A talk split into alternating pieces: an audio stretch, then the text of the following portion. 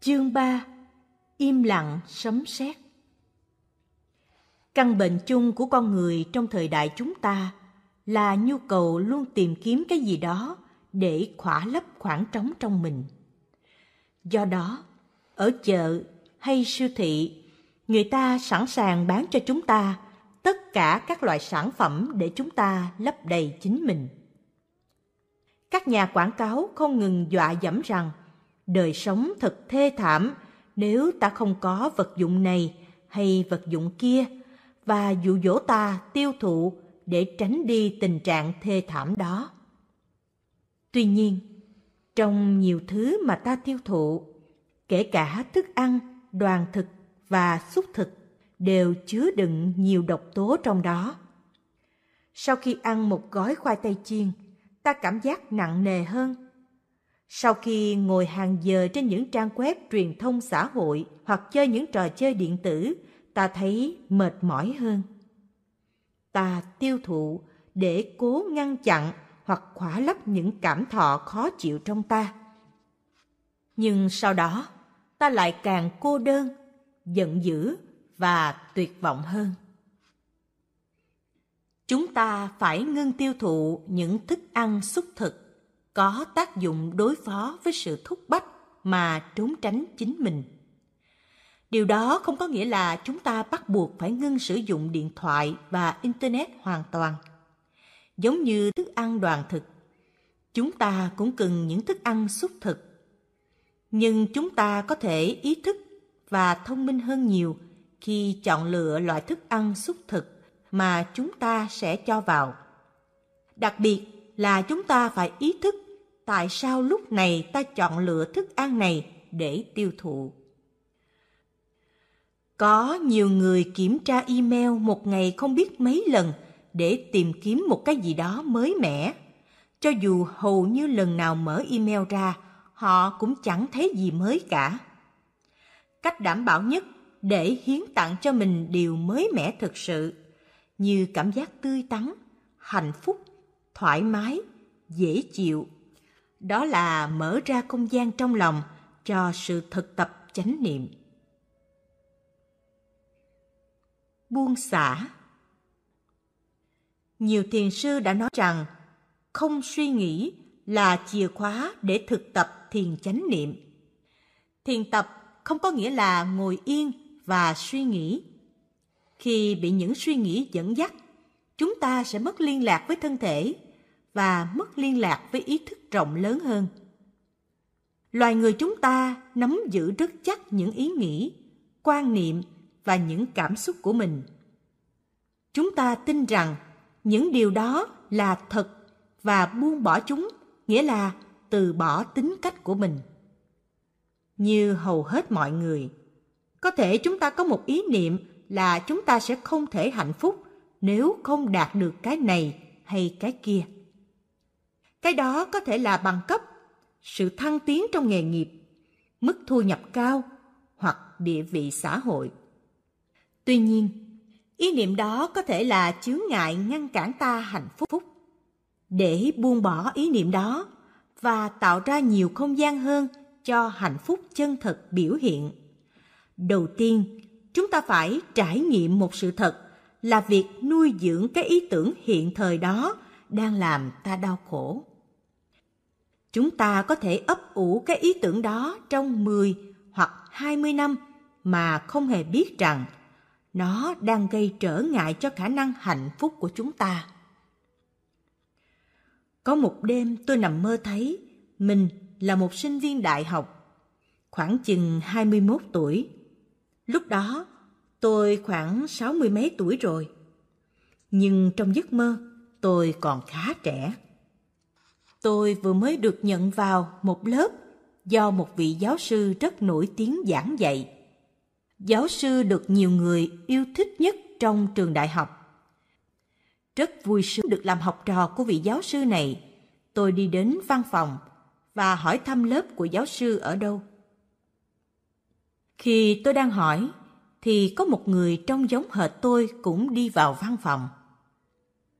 Màu áo quần của anh ta, khuôn mặt của anh ta, tất cả mọi thứ đều giống y tôi.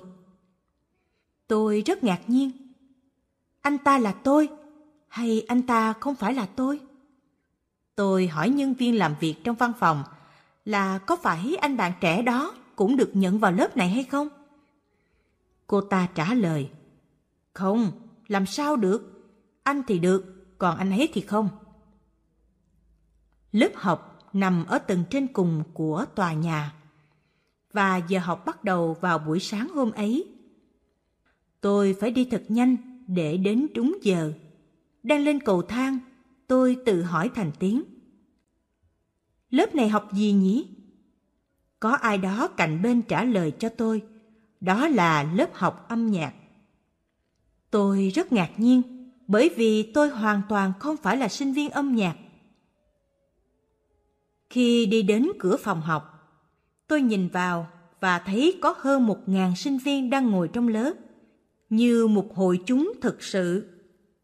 Nhìn qua cửa sổ, tôi thấy bên ngoài một khung cảnh tuyệt đẹp, một đỉnh núi bao phủ bởi tuyết trắng, có cả trăng và những vì sao.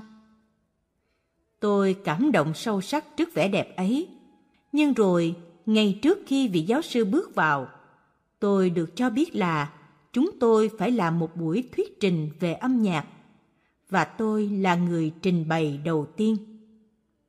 Tôi cảm thấy choáng váng vì tôi không biết một chút gì về âm nhạc cả.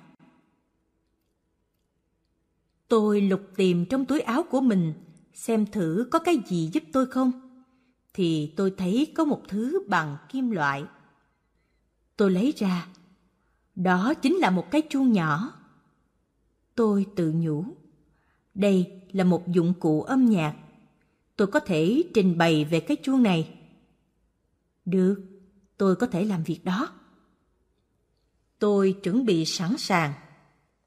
Nhưng ngay khi có người thông báo vị giáo sư đang vào lớp, thì tôi tỉnh dậy. Tôi tiếc vô cùng. Nếu giấc mơ có thể kéo dài thêm hai hay ba phút nữa, thì tôi đã có thể gặp được ông ấy, vị giáo sư xuất chúng mà ai cũng ngưỡng mộ. Sau khi tỉnh dậy, tôi cố nhớ lại những chi tiết của giấc mơ và tìm hiểu ý nghĩa của nó. Tôi đi đến một kết luận rằng anh bạn trẻ mà tôi đã gặp trong văn phòng cũng chính là tôi. Nhưng có thể anh ta còn bị kẹt vào những cái thấy nào đó cho nên anh ta không có đủ thảnh thơi và tự do để được chấp nhận. Anh ta có thể là một phần nào đó trước đây của tôi, mà tôi đã để lại đằng sau. Vì tôi đã đạt được tuệ giác giúp tôi buông bỏ được những vướng mắc và cố chấp về quan điểm của mình. Buông bỏ phải là buông bỏ cái gì đó điều mà chúng ta đang nắm giữ có thể đơn giản chỉ là một sáng tạo phẩm của tâm thức ta. Một tri giác sai lầm về một cái gì đó, chứ không phải là thực tại chính nó. Mọi thứ đều là đối tượng của tâm thức ta và được tô vẽ nên bởi tri giác của ta. Ta có một ý niệm và trước khi thực hiện thì ta đã bị kẹt vào ý niệm đó ta có thể trở nên sợ hãi vì cái ý niệm mà ta đang tin theo. Thậm chí, ta còn có thể bệnh vì cái ý niệm đó. Có thể cái ý niệm đó mang đến cho ta nhiều điều bất hạnh, lo lắng và ta muốn được tự do. Nhưng nếu muốn tự do thôi thì chưa đủ. Ta phải cho mình có đủ không gian và tĩnh lặng để được tự do thỉnh thoảng, chúng ta cần dành ra một chút thời gian để nhìn sâu vào một ý niệm hay một cảm xúc và khám phá cho ra gốc rễ của nó. Cuối cùng, ta biết nó từ đâu đến. Có thể nó được hình thành từ thời thơ ấu của ta, hoặc thậm chí trước khi chúng ta sinh ra. Một khi nhận ra được gốc rễ của một cảm xúc hay một ý niệm, chúng ta sẽ có khả năng buông bỏ nó. Bước đầu tiên là dừng suy nghĩ.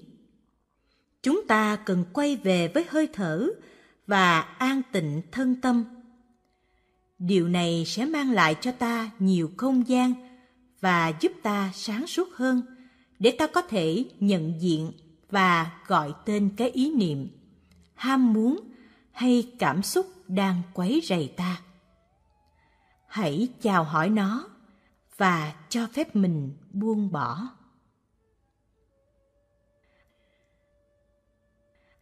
Tìm ra câu trả lời mà không suy nghĩ. Không phải là chúng ta không bao giờ được quyền suy nghĩ. Mới đây, có một sư cô nói với tôi, con có rất nhiều khó khăn cần giải quyết. Nếu thầy nói con đừng suy nghĩ thì làm sao con có thể giải quyết được vấn đề? Chỉ có suy nghĩ đúng, chánh tư duy mới giúp giải quyết được vấn đề, mới thực sự có ích lợi. Chánh tư duy sẽ mang lại những hoa trái tốt. Thông thường, khoảng 90% suy nghĩ của chúng ta không phải là chánh tư duy. Những suy nghĩ đó chỉ dẫn chúng ta đi vòng quanh và cuối cùng không đi đến đâu cả. Càng suy nghĩ theo cách đó thì thân và tâm ta càng bị phân tán và bực dọc. Loại suy nghĩ như vậy sẽ không giải quyết được bất cứ vấn đề nào. Chánh tư duy đòi hỏi phải có niệm và định. Giả sử có một vấn đề cần giải quyết, nếu chúng ta áp dụng cách suy nghĩ lòng vòng thì sẽ mất rất nhiều thời gian để tìm ra một giải pháp tốt.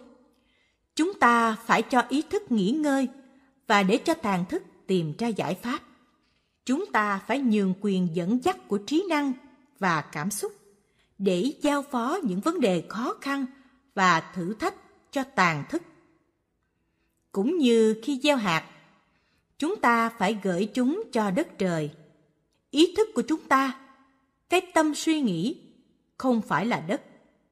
Nó chỉ là bàn tay gieo hạt và nuôi dưỡng đất bằng sự thực tập chánh niệm về những gì mà chúng ta đang làm trong đời sống hàng ngày.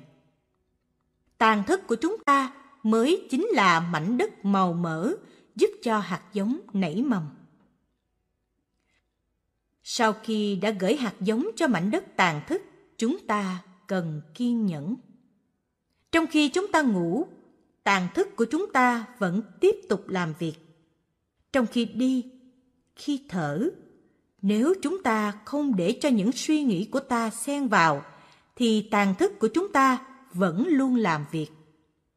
Vào một ngày nào đó, chúng ta sẽ bất ngờ có được giải pháp.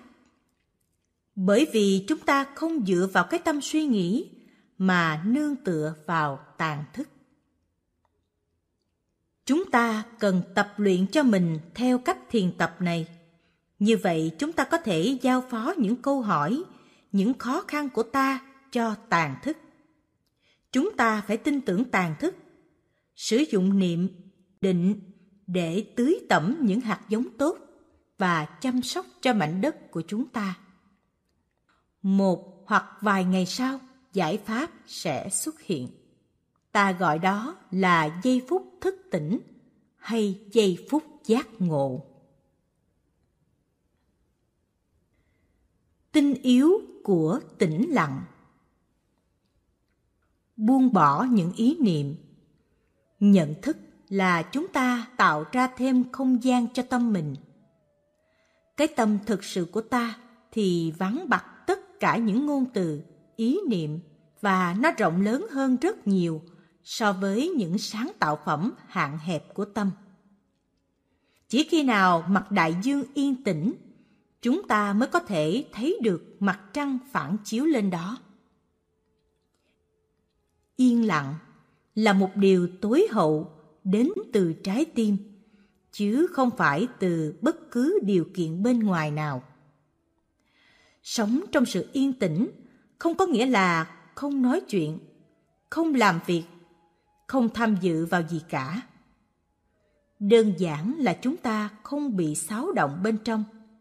Không có những cuộc chuyện trò huyên thuyên không dứt bên trong. Nếu thực sự im lặng, chúng ta có thể tìm thấy chính mình trong bất kỳ hoàn cảnh nào. Chúng ta có thể thưởng thức cái không gian rộng lớn, êm dịu của sự tĩnh lặng. Có những lúc chúng ta nghĩ rằng mình đang yên lặng vì không có một âm thanh, tiếng động nào xung quanh phát ra. Nhưng kỳ thực, những cuộc nói chuyện vẫn luôn tiếp diễn trong đầu ta, trừ khi chúng ta làm yên lắng được tâm mình. Đó không phải là yên lặng thực sự. Do đó, chúng ta cần học cách làm sao có được sự yên lặng trong những hoạt động thường ngày. Hãy thử thay đổi cách suy nghĩ và cách nhìn của ta. Ngồi ăn trưa, có thể là một thời gian thích hợp để tự hiến tặng cho mình một sự yên tĩnh, dễ chịu. Cho dù những người khác đang nói chuyện, ta vẫn có thể thoát khỏi sự suy nghĩ thường lệ và rất yên tĩnh trong lòng. Ta có thể ngồi ở một nơi đông đúc mà vẫn thưởng thức được sự yên tĩnh, thậm chí ta có thể sống một mình được. Hãy nhận ra rằng, yên tĩnh đến từ trái tim ta, chứ không phải do vắng mặt những cuộc chuyện trò. Cũng giống như sự yên tĩnh bên trong không đòi hỏi sự im lặng bên ngoài. Một mình tĩnh cư không có nghĩa là không có ai xung quanh ta. Ta nhận ra được ý nghĩa sâu sắc của sự có mặt một mình khi ta có thể an trú vững chãi trong cái bây giờ và ở đây. Ý thức được về những gì đang xảy ra trong giây phút hiện tại. Sử dụng chánh niệm để ý thức về mỗi cảm thọ, tri giác mà ta đang có. Ý thức về những gì đang xảy ra chung quanh ta, nhưng ta vẫn có mặt trọn vẹn cho chính mình. Ta không đánh mất mình vì những điều kiện xung quanh. Đó mới thực sự là tĩnh cư. Im lặng an vui và im lặng ngột ngạt. Đôi khi nghĩ về im lặng, chúng ta nghĩ đến sự hạn chế, ép buộc như có một kẻ độc tài cắt đứt mọi quyền tự do ngôn luận hoặc một người lớn đang thuyết giảng rằng, trẻ con thì phải lắng nghe chứ không được nói. Hoặc một thành viên trong gia đình đang ngăn cấm những người khác nói về một chủ đề nhạy cảm. Sự im lặng này thật ngột ngạt và chỉ làm cho tình trạng tệ hại hơn. Một số người trong chúng ta đã có kinh nghiệm về kiểu im lặng căng thẳng này trong chính gia đình mình khi cha mẹ tranh cãi với nhau, thì thường kéo theo sau đó, là một sự im lặng nặng nề, và cả nhà ai cũng khổ đau. Nếu mọi người đều giận dữ và lo âu, thì im lặng có thể làm cho sự lo âu và giận dữ của cả nhà lớn mạnh hơn. Sự im lặng sôi sục và căng thẳng đó rất tiêu cực. Chúng ta không thể chịu đựng loại im lặng đó lâu được nó sẽ giết chết chúng ta. Nhưng sự im lặng tình nguyện thì hoàn toàn khác hẳn. Khi chúng ta biết cách ngồi lại với nhau, thở với nhau, liên hệ với không gian rộng lớn, luôn sẵn có trong mỗi chúng ta. Chế tác ra năng lượng bình an, thư giãn và tươi vui, thì năng lượng chung của sự im lặng đó có công năng trị liệu và nuôi dưỡng rất lớn. Giả sử ta đang ngồi ngoài trời và chú tâm vào ánh nắng, vào những cây xinh đẹp, vào thảm cỏ xanh, vào những bông hoa nhỏ đang hé nở khắp nơi. Nếu đang thư giãn trên thảm cỏ và thở vào thở ra nhẹ nhàng, ta có thể nghe thấy tiếng chim, tiếng gió đang rì rào, vi vút qua những cành cây ngay cả sống trong thành phố, ta cũng có thể nghe được tiếng chim và tiếng gió. Nếu biết cách làm lắng lại những ý nghĩ đang sôi sục, ta không cần phải tìm đến sự tiêu thụ thiếu chánh niệm để cố gắng chạy trốn những cảm xúc khó chịu. Ta có thể chỉ lắng nghe một âm thanh sâu sắc và thưởng thức âm thanh đó. Ta sẽ có bình an cùng niềm vui trong sự lắng nghe đó. Và sự im lặng của ta là một sự im lặng đầy sức mạnh. Im lặng như vậy không phải là im lặng kìm nén, mà là im lặng đầy sức sống và có tính xây dựng. Trong đạo bụt, chúng ta gọi đó là im lặng sấm sét. Sự im lặng đó rất hùng hồn và đầy năng lượng thông thường chúng tôi có những khóa tu. Trong đó cả ngàn người cùng thực tập hơi thở chánh niệm trong im lặng. Nếu bạn tham dự vào một trong những khóa tu như vậy, bạn sẽ hiểu được im lặng hùng mạnh như thế nào. Bạn có từng để ý là trẻ con, dù là những em rất nhỏ, cũng có thể thưởng thức sự im lặng nhiều thế nào chưa? Có một cái gì đó rất thư giãn ở làng mai, trẻ con ở đủ mọi độ tuổi có thể ngồi ăn với nhau và đi với nhau trong im lặng với một niềm thích thú tuyệt vời. Trong các khóa tu, chúng tôi không xem tivi và chơi trò chơi điện tử. Có một cậu bé lần đầu tiên đến làng, đấm đá và la hét trên suốt đoạn đường đến làng. Cậu bé năm đó 8 tuổi đi xe cùng cha mẹ từ Paris xuống Đến làng, cậu bé không muốn ra khỏi xe vì cậu biết cậu sẽ không được xem tivi và chơi trò chơi điện tử trong một tuần. Tuy nhiên sau đó, cậu bé đã sống rất vui, có nhiều bạn bè và vào ngày cuối cậu không muốn rời làng nữa. Bây giờ, cậu bé và cha mẹ về làng mỗi năm và cậu bé rất trông chờ dịp đó. Hiện nay, cậu đã được 16 tuổi. Im lặng hùng tráng. Im lặng có ý thức và có chủ ý là một sự im lặng cao đẹp. Đôi khi người ta nghĩ rằng im lặng là phải nghiêm trang. Thực ra im lặng hùng tráng rất nhẹ nhàng. Im lặng hùng tráng là một loại im lặng có thể mang đến nhiều niềm vui như một nụ cười sảng khoái vậy. Im lặng hùng tráng, cho chúng ta cơ hội nhận diện những tập khí của chúng ta qua cách chúng ta phản ứng với mọi người và với những tình huống chung quanh. Có những người ở đây chọn thực tập im lặng trong một hoặc hai tuần, thậm chí ba tháng hoặc hơn nữa sau một khoảng thời gian im lặng chúng ta có khả năng chuyển hóa cách phản ứng của chúng ta với bất kỳ tình huống nào. Sự im lặng này được gọi là hùng tráng bởi vì nó có sức mạnh chữa trị. Thực tập im lặng hùng tráng không phải là ta không nói mà là làm yên tĩnh và lắng dịu lại những suy nghĩ. Ta đang tắt đài phát thanh NST trong đầu, non-stop thinking, tức suy nghĩ liên tục. Ta có thể nhận ra được sự im lặng hùng tráng của ai đó qua cách hành xử của họ. Có một số người luôn luôn im lặng nhưng không thực sự im lặng. Họ đang ở đâu đó họ không thực sự có mặt cho sự sống cho chính họ hoặc cho bạn.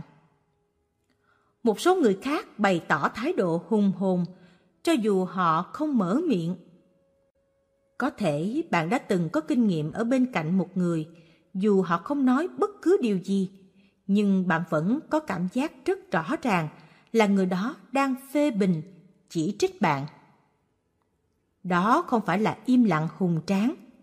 Bởi vì im lặng hùng tráng sẽ làm lớn mạnh thêm hiểu biết và từ bi. Vì vậy, phải ý thức rằng cho dù bạn không nói bất cứ điều gì thành lời. Nhưng nếu trong lòng bạn đang phản ứng một cách mạnh mẽ, thì người khác nhìn vào gương mặt bạn sẽ có thể thấy được. Thở chánh niệm và ý thức về cách ứng xử của mình với mọi người và những sự việc chung quanh là một sự thực tập sâu sắc.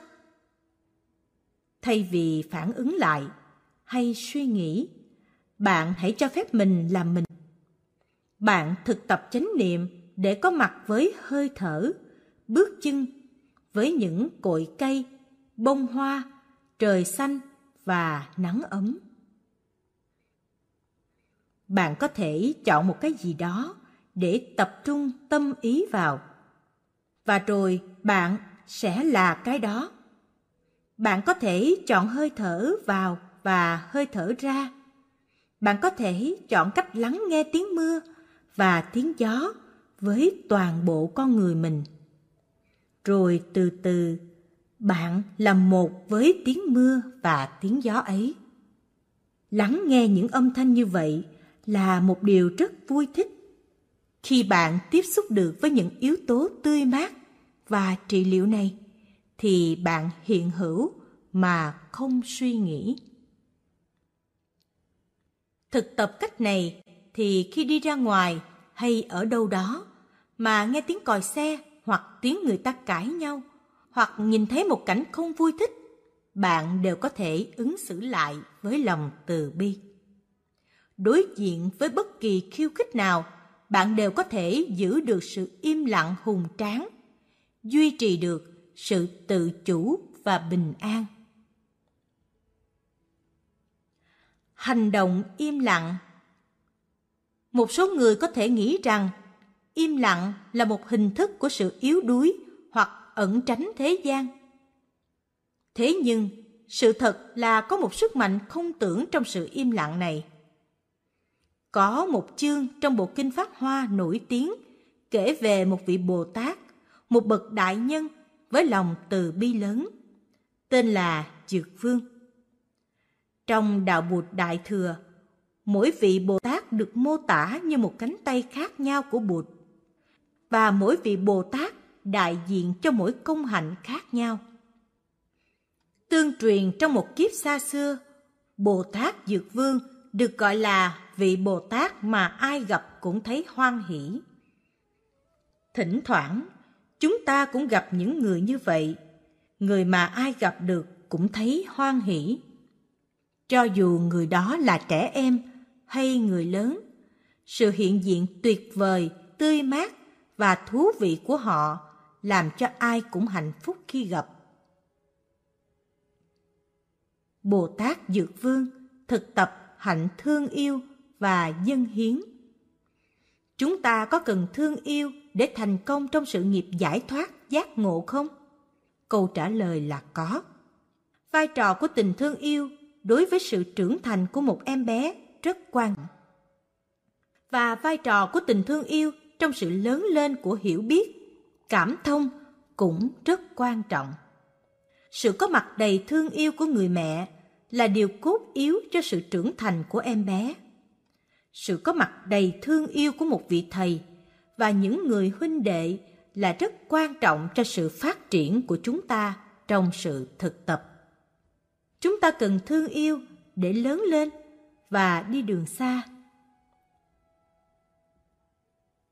Bồ Tát Dược Vương đã trưởng thành tốt đẹp trong đời sống tâm linh của Ngài, đã đạt được giải thoát tự do và tuệ giác. Ngài không còn thấy mình bị giới hạn trong hình hài này nữa. Ngài đã đạt được định, cho phép Ngài hóa thân dưới muôn vàng hình thức khác nhau. Nếu cần làm một đứa trẻ, Ngài sẽ hóa thân là một đứa đứa trẻ. Nếu cần làm một phụ nữ, Ngài sẽ hiện thân là một phụ nữ. Nếu cần làm một thương gia, Ngài có thể biểu hiện thành một thương gia. Ngài không bị kẹt trong ý niệm hình hài này là Ngài. Đó là lý do tại sao Ngài buông bỏ được hình hài một cách rất dễ dàng. Bồ Tát Dược Vương thấy rằng xung quanh Ngài đang có rất nhiều khổ đau, nghèo đói và độc ác. Ngài đã tẩm nước thơm lên khắp người, tự châm lửa và đốt cháy mình thành một ngọn lửa để cúng dường. Thân thể của Bồ Tát Dược Vương đã cháy suốt hàng triệu năm và trong suốt thời gian đó nền giáo dục diễn ra. thân thể cháy sáng của Bồ Tát là một lời nhắc nhở im lặng hùng hồn cho tất cả những ai đã nhìn thấy về những gì mà Bồ Tát muốn hy sinh. Có lẽ chúng ta đã từng nghe về những vị tu sĩ Việt Nam tự thiêu trong thời kỳ chiến tranh những năm 1960. Gốc rễ hành động đó xuất phát từ chương kinh Pháp Hoa này. Những ai không xem thân thể này là mình, đôi khi họ dùng thân thể họ để gửi gắm một thông điệp. Khi những tu sĩ Việt Nam tự thiêu, họ đang cố gắng gửi đi một thông điệp im lặng, hùng hồn nhất mà họ có thể làm. Bởi vì đã không có ai lắng nghe tiếng kêu cứu của những người đang đau khổ. Những vị tu sĩ này đã cố gắng lên tiếng bằng hành động hơn là lời nói vì sự đàn áp, kỳ thị và khổ đau ở Việt Nam. Họ dùng chính thân thể họ làm ngọn đuốc để cố gắng kêu gọi sự ý thức về tình trạng đau khổ này. Nếu chúng ta không có tự do, nếu chúng ta xem thân thể này là mình, nếu chúng ta nghĩ rằng khi thân thể này tàn hoại thì mình cũng không còn tồn tại nữa, thì chúng ta sẽ không thể thực hiện được những hành động như vậy. Chỉ khi nào chúng ta có tự do và có thể nhìn thấy mình dưới nhiều hình thức khác, chứ không chỉ giới hạn trong thân thể này, thì chúng ta mới có đủ can đảm và tuệ giác để hiến tặng thân mình như một ngọn đuốc sống. Vị tu sĩ đầu tiên tự thiêu vào năm 1963 là Hòa Thượng Thích Quảng Đức. Tôi đã có dịp biết Thầy. Thầy là một người rất dễ thương. Khi còn là một tu sĩ trẻ, tôi đã ở tại chùa của Thầy trong Sài Gòn. Vào thời đó, tôi là biên tập viên của một tạp chí Phật giáo và đang nghiên cứu về những truyền thống tâm linh khác. Chùa của thầy có một bộ sưu tập tất cả những tạp chí mà tôi cần sử dụng cho việc nghiên cứu. Hòa thượng Thích Quảng Đức đã viết những Nếu đời sống hàng ngày của chúng ta đầy ấp tiếng ồn, vội vã, hoang mang, thì chúng ta sẽ dễ dàng đánh mất ý thức về những yếu tố lành mạnh nâng đỡ chung quanh như không khí tươi mát, ánh nắng mặt trời hoặc những loài cây cối. Bài tập sau đây có thể được thực tập bất cứ ở đâu và bất cứ lúc nào. Ta chỉ cần có một nơi thoải mái để ngồi thở, thư giãn và mỉm cười. Một nụ cười nhẹ nhàng có thể làm buông thư tất cả những cơ mặt và đem đến sự dễ chịu cho thân tâm. Vì vậy, không chỉ nói mỉm cười, mà hãy thực sự mỉm cười đi. Ta cũng có thể tự làm những bài thơ ngắn nuôi dưỡng mình. Ta có thể tự làm mới mình bằng cách tiếp xúc với những yếu tố nuôi dưỡng và trị liệu quanh ta. Ta cũng có thể mang những hình ảnh đẹp đẽ, tươi mát trong tàn thức lên để nuôi mình. Ví dụ như khi đứng giữa một thành phố bận rộn, ta có thể nhớ lại những hình ảnh trên núi hoặc ở biển. Thở vào, tôi ý thức về không khí. Thở ra, tôi tận hưởng không khí. Ý thức về không khí, tận hưởng. Thở vào, tôi ý thức về mặt trời. Thở ra, tôi mỉm cười với mặt trời ý thức về mặt trời mỉm cười thở vào tôi ý thức về những cây xanh thở ra tôi mỉm cười với những cây xanh. Ý thức về cây xanh, mỉm cười.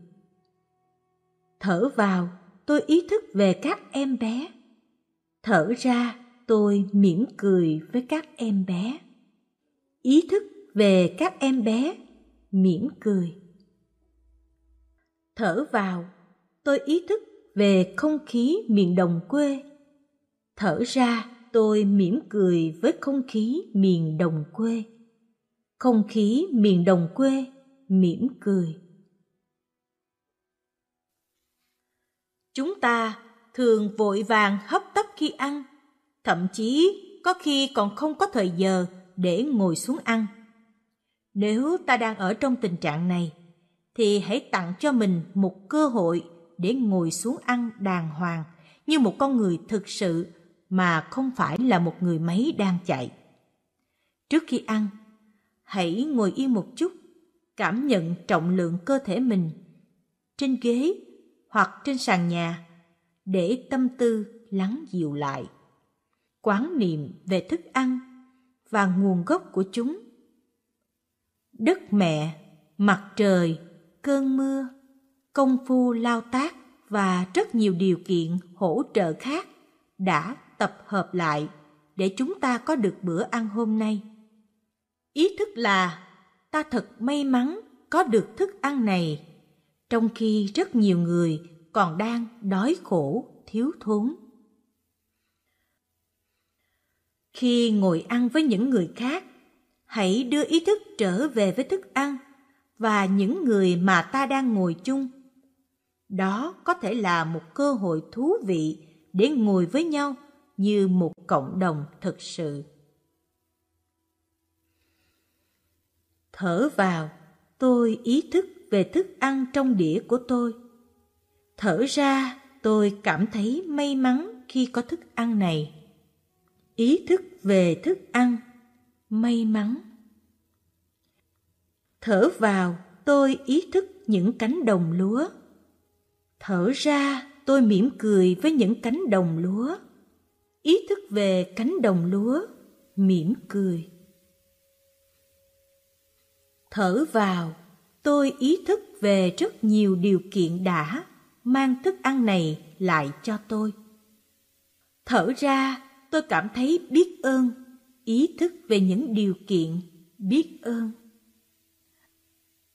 Thở vào, tôi ý thức về những người đang cùng ngồi ăn với tôi.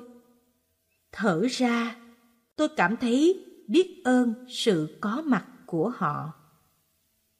Ngồi ăn chung, biết ơn.